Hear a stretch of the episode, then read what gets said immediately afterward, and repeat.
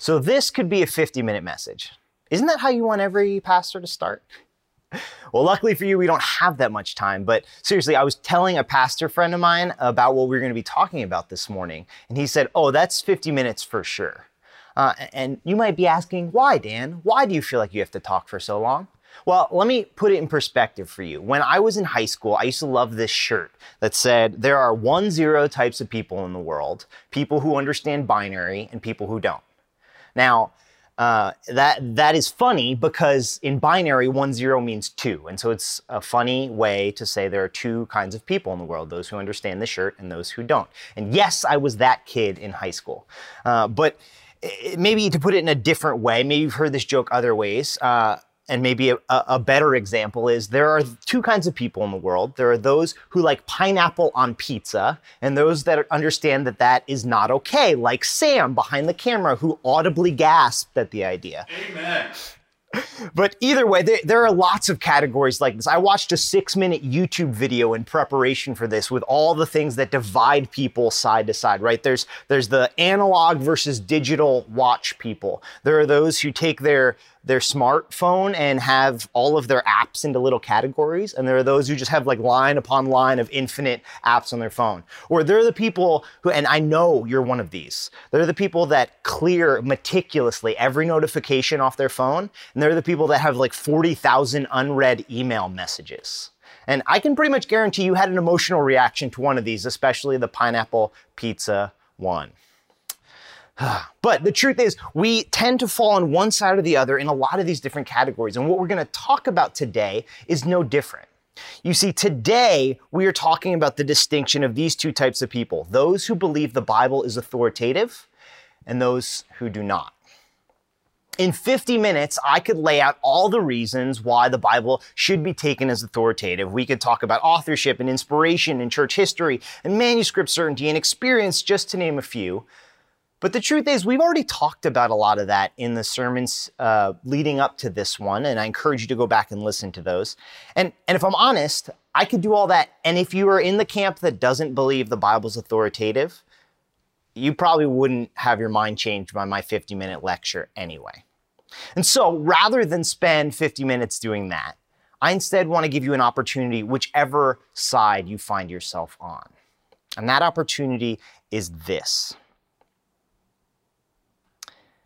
Do you want to know if the Bible's authoritative? Then read it like it's authoritative and you tell me.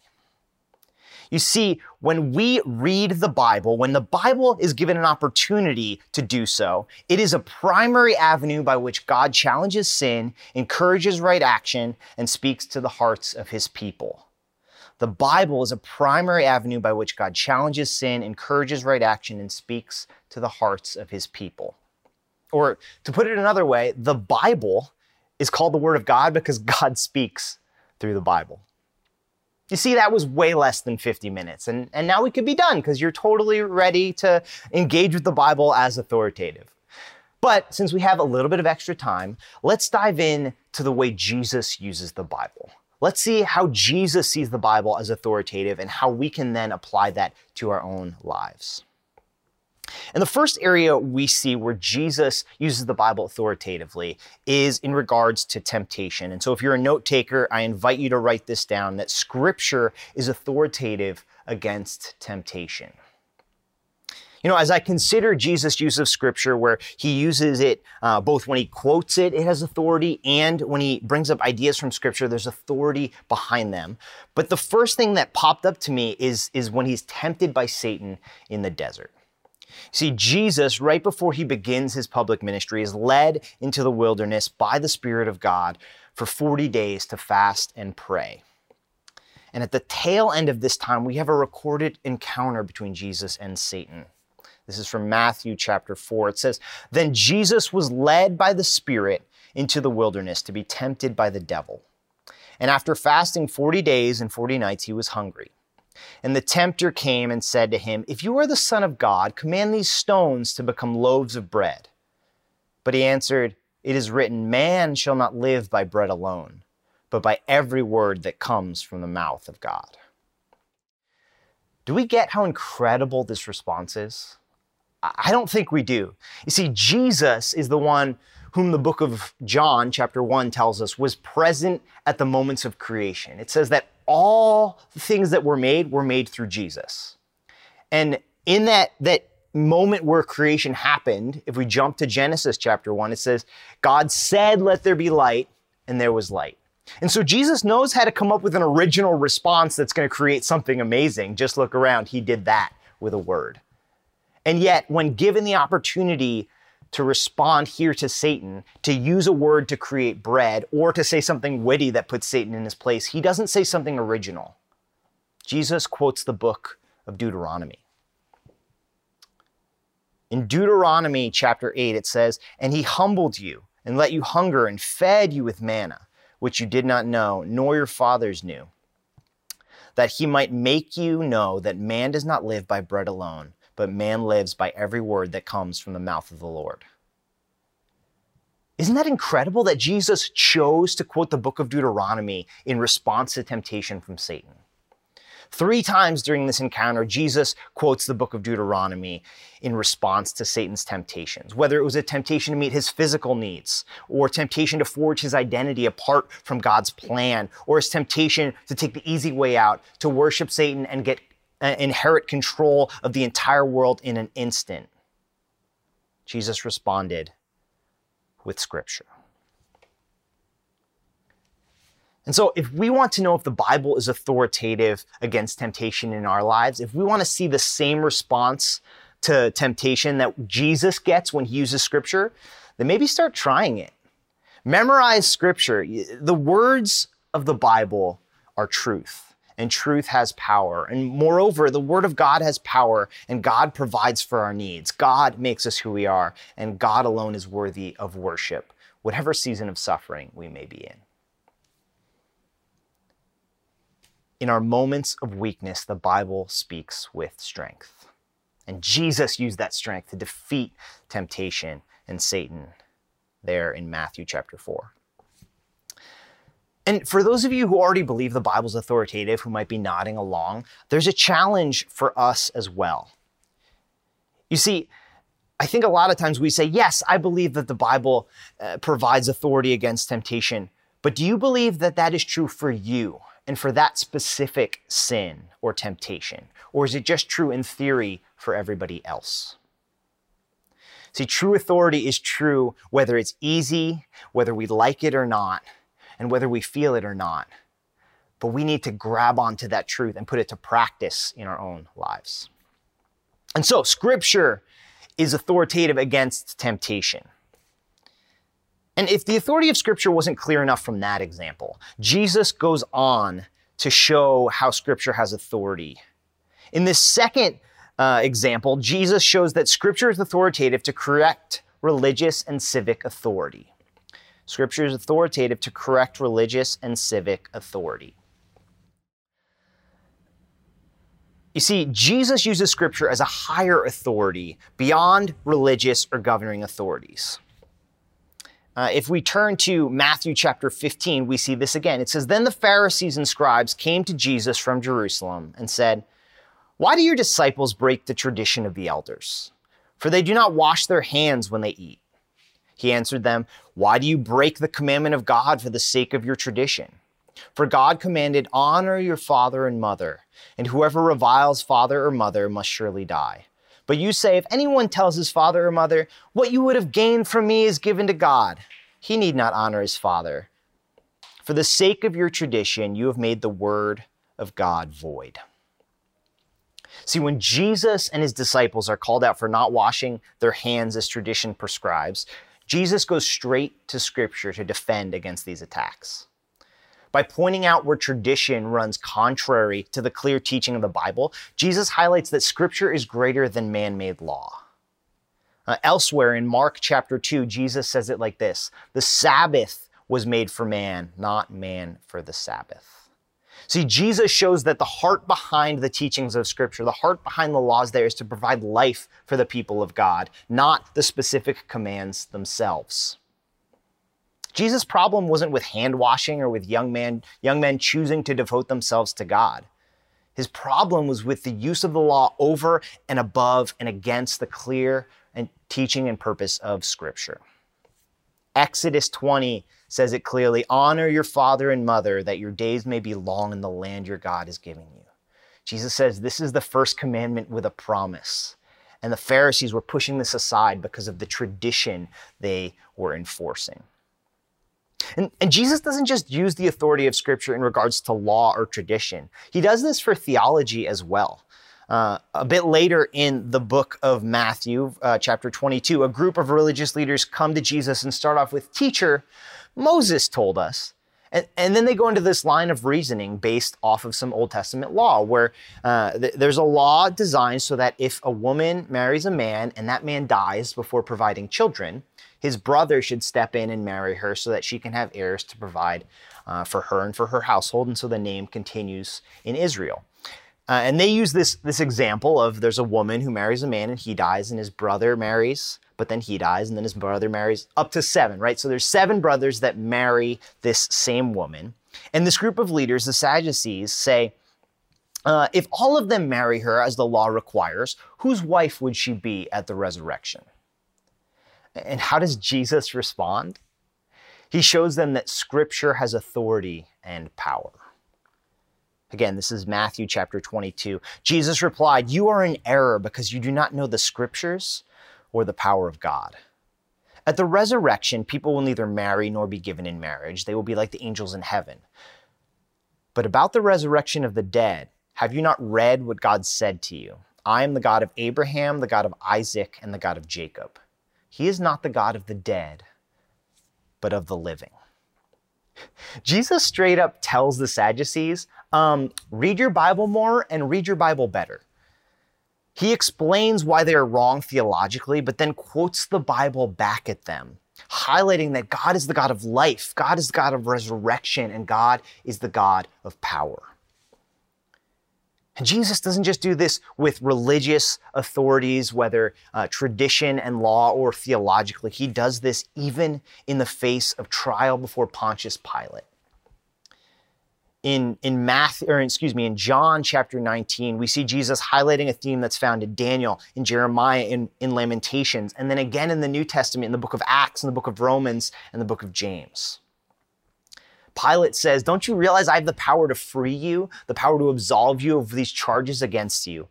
And Jesus' response is to say, You would have no power over me if we're not given to you from on high. You see, when Jesus encountered civic and religious authorities, he went to the authority that is higher than them, the authority that's revealed in the Word of God.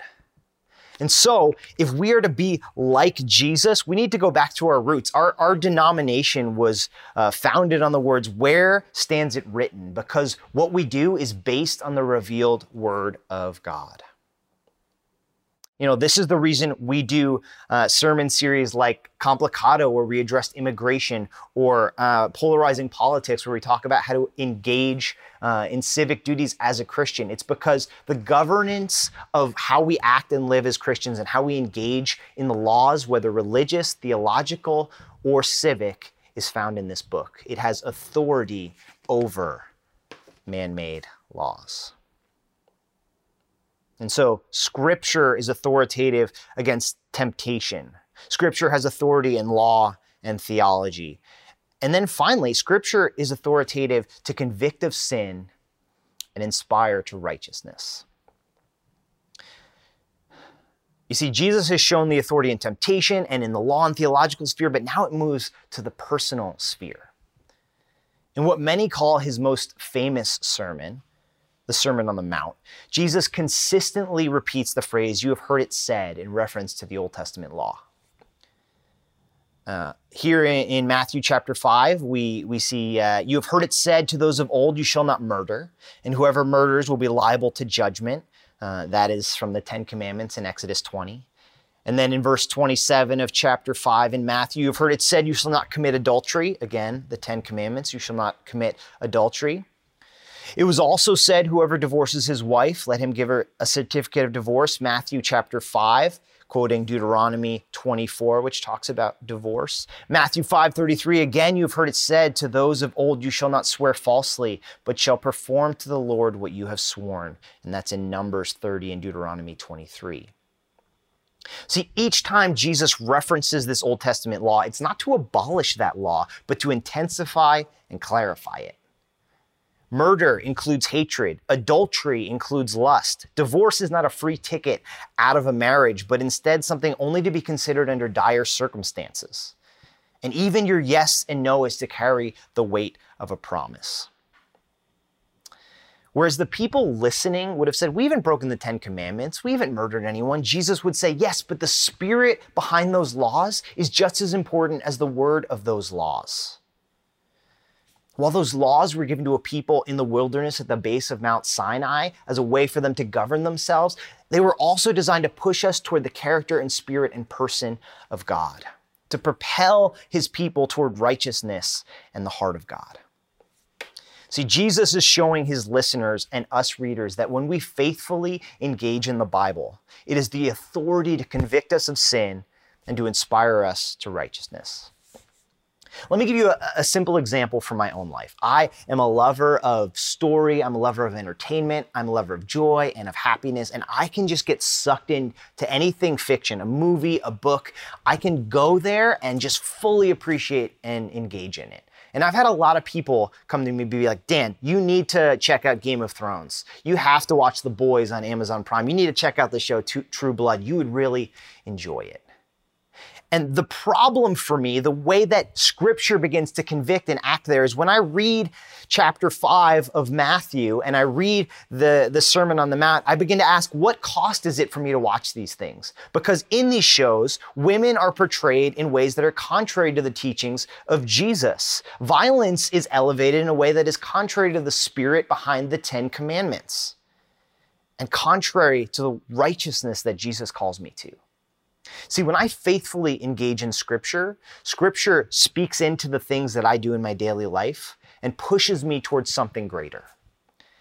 I'm convicted in my choices in entertainment and inspired instead toward righteousness.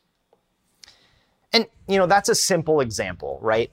That is a, a fairly, you know, my entertainment choices are fairly safe. And yet, if we're honest, this is a place that we find ourselves. I love my one zero binary joke, right? My two types of people. But if we're honest, there's probably a third type of people in this conversation that most of us fall into. Most of us would probably say, I believe the Bible's authoritative, until we're met with something that gets in the way of something we want or makes us uncomfortable. You see, in those moments, we're really good at using excuses to get away from the authority of Scripture. Maybe the, that was a contextual command, or no, no, no, that was for the Old Testament people of Israel, or well, that passage is misinterpreted. These are a few of the common excuses that we use. That most of us have no problem when the Bible's being authoritative, telling us not to lie or cheat or steal. But when the Bible begins to push on areas like loving our enemies and praying for those who persecute us, giving away our money to those who may not deserve it but need it, or the countless other examples that we marginalize, it's then that we begin to use these excuses. And the best part about these excuses is that sometimes they're valid and true. Sometimes context does matter. Sometimes the commands were just for the nation of Israel. Uh, sometimes people misinterpret and misuse passages in a way that isn't aligned with the heart and spirit of God. I mean, just go back to Jesus being tempted by Satan in the wilderness. Satan quotes Psalm 91, verses 11 and 12 at Jesus in an attempt to get him to fall to temptation. Or look at the religious leaders who try to claim the words of Moses as proof that there's no resurrection from the dead. There are certainly times where scripture is contextual or misinterpreted or misused. The problem, however, is that we only use these excuses when we're uncomfortable or when we're challenged or when we want something that it appears that the Bible may have authority to say no to. You see, we test the authority of this book in a given instance, not just on that passage, but on what has been revealed throughout it. It is not based on the authority of who wrote it, the individuals that wrote the specific books, but instead the author behind the whole thing. You see, the primary author of the Bible is the God of the universe, and he continues to speak through it. And that's why when we read it for the first time, or the second time, or the 20th time, or the 100th time, there continues to be truth revealed to us. It continues to speak. The authority of the Bible is there because it is a primary means by which God speaks to us. If we want to practice selective hearing like children, then we're going to reap the consequences like children. But if we listen, if we let the authority of these pages shape and mold us, we can taste the fruit of our labor. We can taste and see that the Lord is good, as he says in Psalm 34. And, before we go, I think there's one more important thing for us to note, and that's that Scripture is authoritative in the moment of suffering.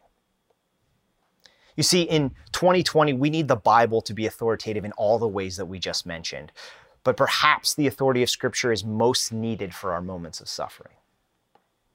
When Jesus was on the cross bearing the sins of the world, he didn't author, uh, he didn't utter something new.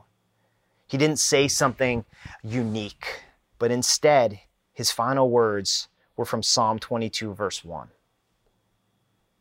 In about the ninth hour, Jesus cried out with a loud voice, saying, Eli, Eli, lama sabachthani? That is, My God, my God, why have you forsaken me? Psalm 22 1 reads, My God, my God, why have you forsaken me? Why are you so far from saving me from the words of my groaning? I know many of us are suffering in this season.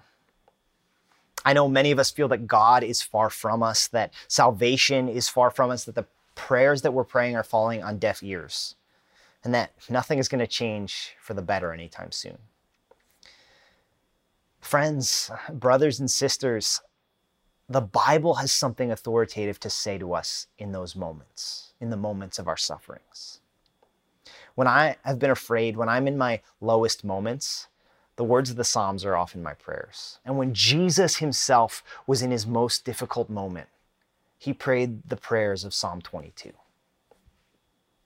He utters those words knowing not just the pain that he's in now, but also the psalm that comes next. He knows the next psalm promises the Lord is his shepherd, that the Lord will lead him to green pastures and quiet waters, and that the Lord can restore his soul. While I cannot tell you to name and claim the promises of Scripture as a means to get you what you want, I can tell you that the promises of Scripture are true that the words of Scripture have power. And when we engage with God's word, it has the authority to change our lives and meet us in our moments. Whatever moment of 2020 you find yourself in, whatever side of the authority of Scripture you fall on, accept this opportunity to submit to the author of Scripture. If your soul needs restoration, then I invite you to recognize that there's an authority greater than the law of this land, an authority greater than yours, an authority greater than the temptations that you face. If you will humble yourself and turn to the Lord and ask for his help, for his forgiveness, and for his blessing, then you'll see that his yoke is easy and his burden is light. I urge you to get into your Bible this afternoon and this week not to disprove or prove God, not to find justification for your actions or temptations, but to hear from the God who speaks. If we knock on the door of Scripture, God is faithful to open it and meet us with the words that we need to hear. Take the opportunity to taste and see the authority of God through the Bible. Let's pray. Jesus, I ask that you would speak through your word because you do, because you have. I know that you can and I know that you will. Give us hearts that are willing to listen. May we submit to your authority. May we be faithful in understanding it. And may we glorify you by our response to it. In Jesus' name, amen.